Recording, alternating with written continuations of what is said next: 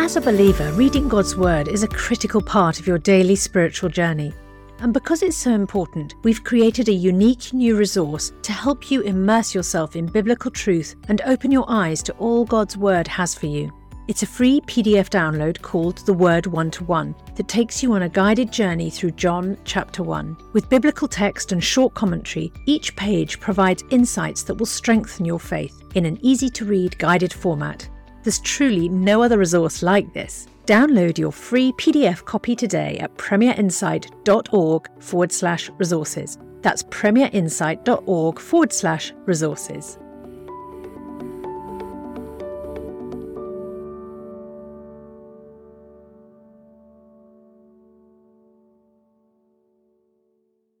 The Bible in a Year, bringing the Word to life.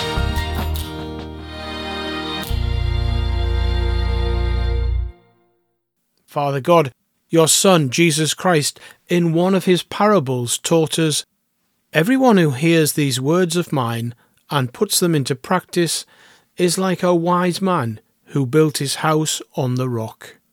As we listen to your word today, help us to be wise and put your words into practice. Amen. Proverbs chapter one, verses eight to nineteen. Listen, my son, to your father's instruction, and do not forsake your mother's teaching. They are a garland to grace your head, and a chain to adorn your neck. My son, if sinful men entice you, do not give in to them. If they say, "Come along with us, let's lie in wait for innocent blood, let's ambush some harmless soul. Let's swallow them alive like the grave, and whole like those who go down to the pit. We will get all sorts of valuable things and fill our houses with plunder. Cast lots with us. We will all share the loot." My son, do not go along with them. Do not set foot on their paths, for their feet rush into evil. They are swift to shed blood. How useless to spread a net when every bird can see it. These men lie in wait for their own blood. They ambush only themselves. Such are the paths of all who go after ill-gotten gain. It takes away the life of those who get it. Matthew chapter six, verse twenty-five to chapter seven, verse twenty-three. Therefore I tell you, do not worry about your life, what you will eat or drink, or about your body, what you will wear. Is not life more than food, and the body more than clothes? Look at the birds of the air. They do not sow or reap or store away in barns, and yet your heavenly Father feeds them. Are you not much more valuable than they? Can any one of you, by worrying, add a single hour to your life? And why do you worry about clothes? See how the flowers of the field grow. They do not labour or spin. Yet I tell you that not even Solomon in all his splendour was dressed like one of these. If that is how God clothes the grass of the field, which is here today and tomorrow is thrown into the fire, will he not much more clothe you, you of little faith? So do not worry, saying, "What shall we eat?" or "What shall we drink?" or "What shall we wear?" For the pagans run after all these things, and your heavenly Father knows that you need them. But seek first his kingdom and his righteousness, and all these things will be given to you as well. Therefore do not worry about tomorrow, for tomorrow will worry about itself. Each day has enough trouble of its own. Matthew chapter seven. Do not judge, or you too will be judged. For in the same way as you judge others, you will be judged, and with the measure you use, it will be measured to you. Why do you look at the speck of sawdust in your brother's eye, and pay no attention to the plank in your own eye?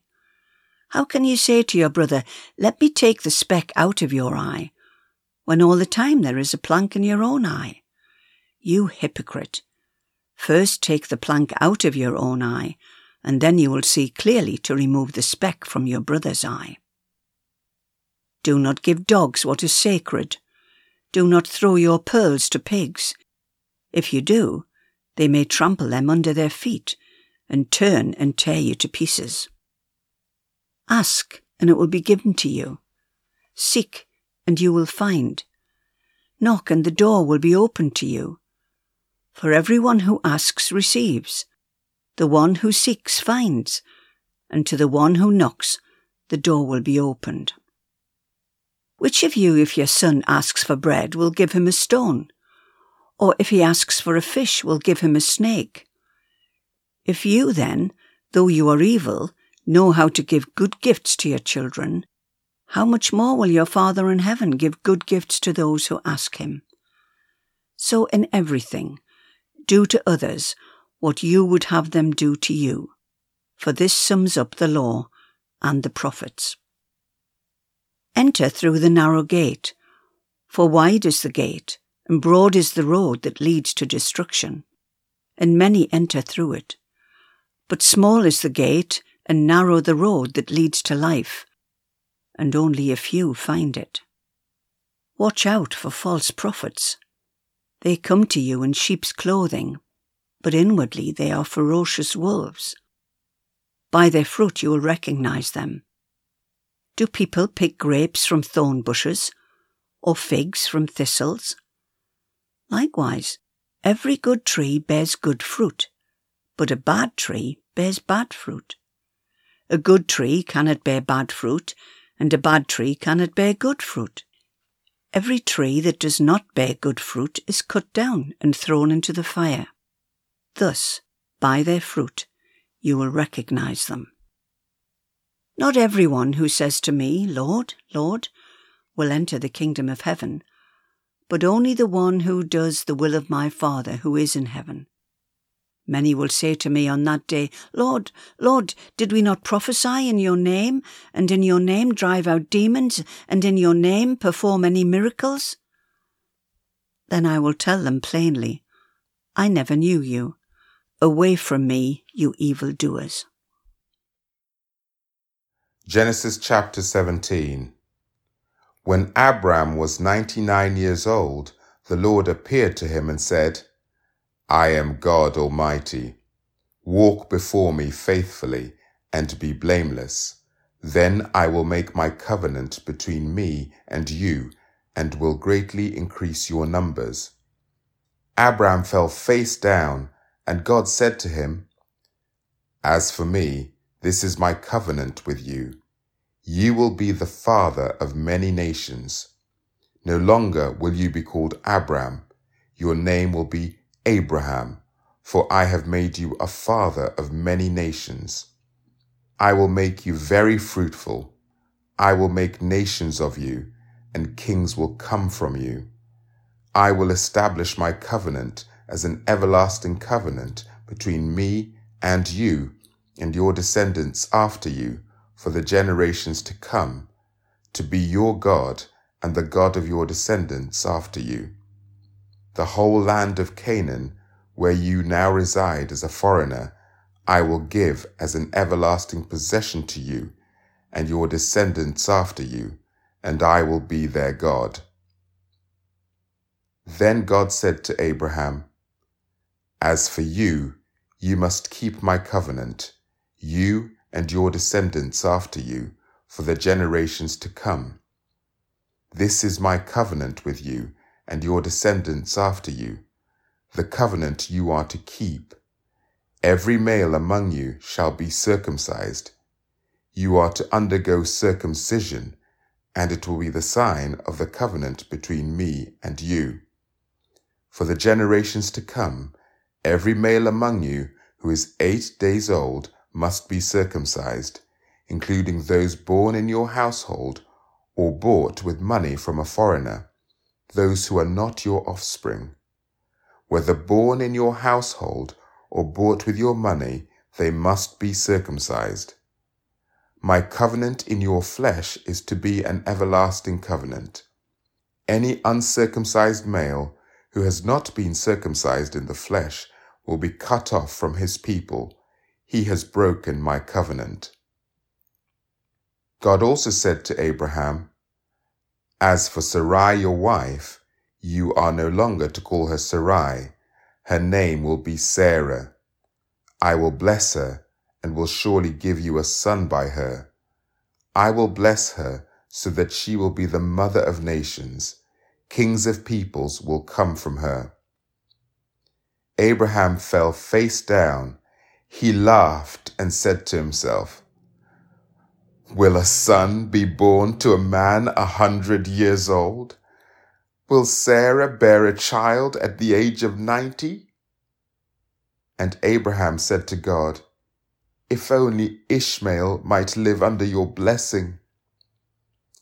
Then God said, yes, but your wife Sarah will bear you a son, and you will call him Isaac. I will establish my covenant with him as an everlasting covenant for his descendants after him. As for Ishmael, I have heard you. I will surely bless him. I will make him fruitful and will greatly increase his numbers. He will be the father of twelve rulers, and I will make him into a great nation. But my covenant I will establish with Isaac, whom Sarah will bear to you by this time next year. When he had finished speaking with Abraham, God went up from him. On that very day, Abraham took his son Ishmael and all those born in his household or bought with his money, every male in his household, and circumcised them as God told him. Abraham was ninety-nine years old when he was circumcised, and his son Ishmael was thirteen. Abraham and his son Ishmael were both circumcised on that very day, and every male in Abraham's household, including those born in his household or bought from a foreigner, was circumcised with him. Genesis chapter eighteen. The Lord appeared to Abraham from the great trees of Mamre while he was sitting at the entrance to his tent in the heat of the day. Abraham looked up and saw three men standing nearby. When he saw them, he hurried from the entrance of his tent to meet them and bowed low to the ground. He said, if I have found favor in your eyes, my Lord, do not pass your servant by. Let a little water be brought, and then you may all wash your feet and rest under this tree. Let me get you something to eat, so you can be refreshed and then go on your way, now that you have come to your servant. Very well, they answered. Do as you say. So Abraham hurried into the tent to Sarah. Quick, he said, get three seers of the finest flour and knead it and bake some bread. Then he ran to the herd and selected a choice tender calf and gave it to a servant who hurried to prepare it. He then brought some curds and milk and the calf that had been prepared and set these before them. While they ate, he stood near them under a tree. Where is your wife Sarah? They asked him. There in the tent, he said. Then one of them said, I will surely return to you about this time next year, and Sarah, your wife, will have a son. Now Sarah was listening at the entrance to the tent, which was behind him.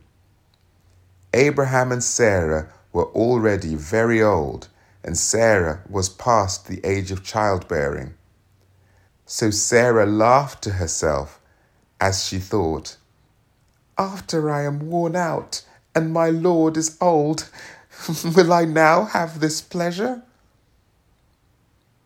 Then the Lord said to Abraham, why did Sarah laugh and say, will I really have a child now that I am old? Is anything too hard for the Lord? I will return to you at the appointed time next year, and Sarah will have a son. Sarah was afraid, so she lied and said, "I did not laugh." And he said, "Yes, you did laugh." When the men got up to leave, they looked towards Sodom, and Abraham walked along with them to see them on their way. Then the Lord said, "Shall I hide from Abraham what I am about to do? Abraham will surely become a great and powerful nation, and all nations on the earth will be blessed through him. For I have chosen him, so that he will direct his children and his household after him to keep the way of the Lord by doing what is right and just, so that the Lord will bring about for Abraham what he has promised him." Then the Lord said, "The outcry against Sodom and Gomorrah is so great, and their sin so grievous, that I will go down and see if what they have done is as bad as the outcry that has reached me. If not, I will know." The men turned away and went towards Sodom, but Abraham remained standing before the Lord. Then Abraham approached him and said, "Will you sweep away the righteous with the wicked? What if there are fifty righteous people in the city? Will you really sweep it away and not spare the place for the sake of fifty righteous people in it? Far be it from you to do such a thing, to kill the righteous with the wicked, treating the righteous and the wicked alike. Far be it from you. Will not the judge of all the earth do right?" The Lord said, "If I find fifty righteous people in the city of Sodom, I will spare the whole place for their sake." Then Abraham spoke up again. "Now that I have been so bold as to speak to the Lord, though I am nothing but dust and ashes, what if the number of the righteous is five less than fifty? Will you destroy the whole city for lack of five people?" "If I find forty-five there," he said, "I will not destroy it." Once again he spoke to him, "What if only forty are found there?" He said, "For the sake of forty, I will not do it." Then he said, "May the Lord not be angry, but let me speak. What if only thirty can be found there?" He said, "I will not do it if I find thirty there." Abraham said, "Now that I have been so bold as to speak to the Lord, what if only twenty can be found there?" He said, "For the sake of twenty, I will not destroy it." Then he said, "May the Lord not be angry, but let me speak just once more. What if only ten can be found there?" He answered, "For the sake of ten, I will not destroy it." When the Lord had finished speaking with Abraham, he left, and Abraham returned home. Father God, thank you for loving us. We confess that we can get wrapped up in our lives. Please help us to focus our hearts and minds on you. Teach us to trust and to hope in you. May we live our lives for you today. Amen. For more resources to help you bring the word to life, go to premier.org.uk forward slash Bible. This reading has been taken from the N I V Bible Biblica and is published by Hodder and Stoughton.